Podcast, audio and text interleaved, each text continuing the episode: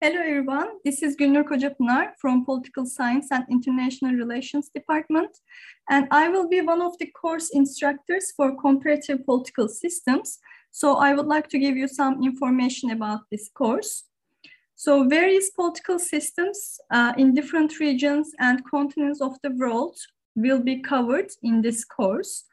Uh, more specifically, we will be talking about political institutions and processes through the study of a multitude of cases from different corners of the world.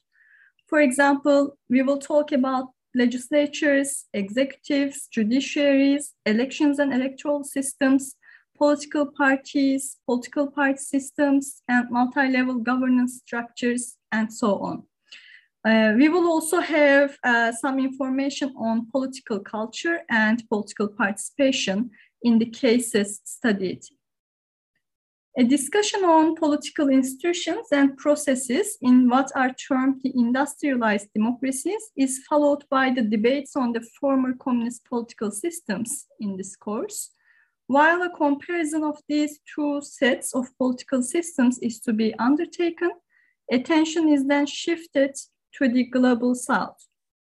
So common defining characteristics of all three categories receive particular emphasis, while cases conforming to the patterns as well as diverging from them are also explored in this course. Thank you very much, and I wish you a good and successful semester.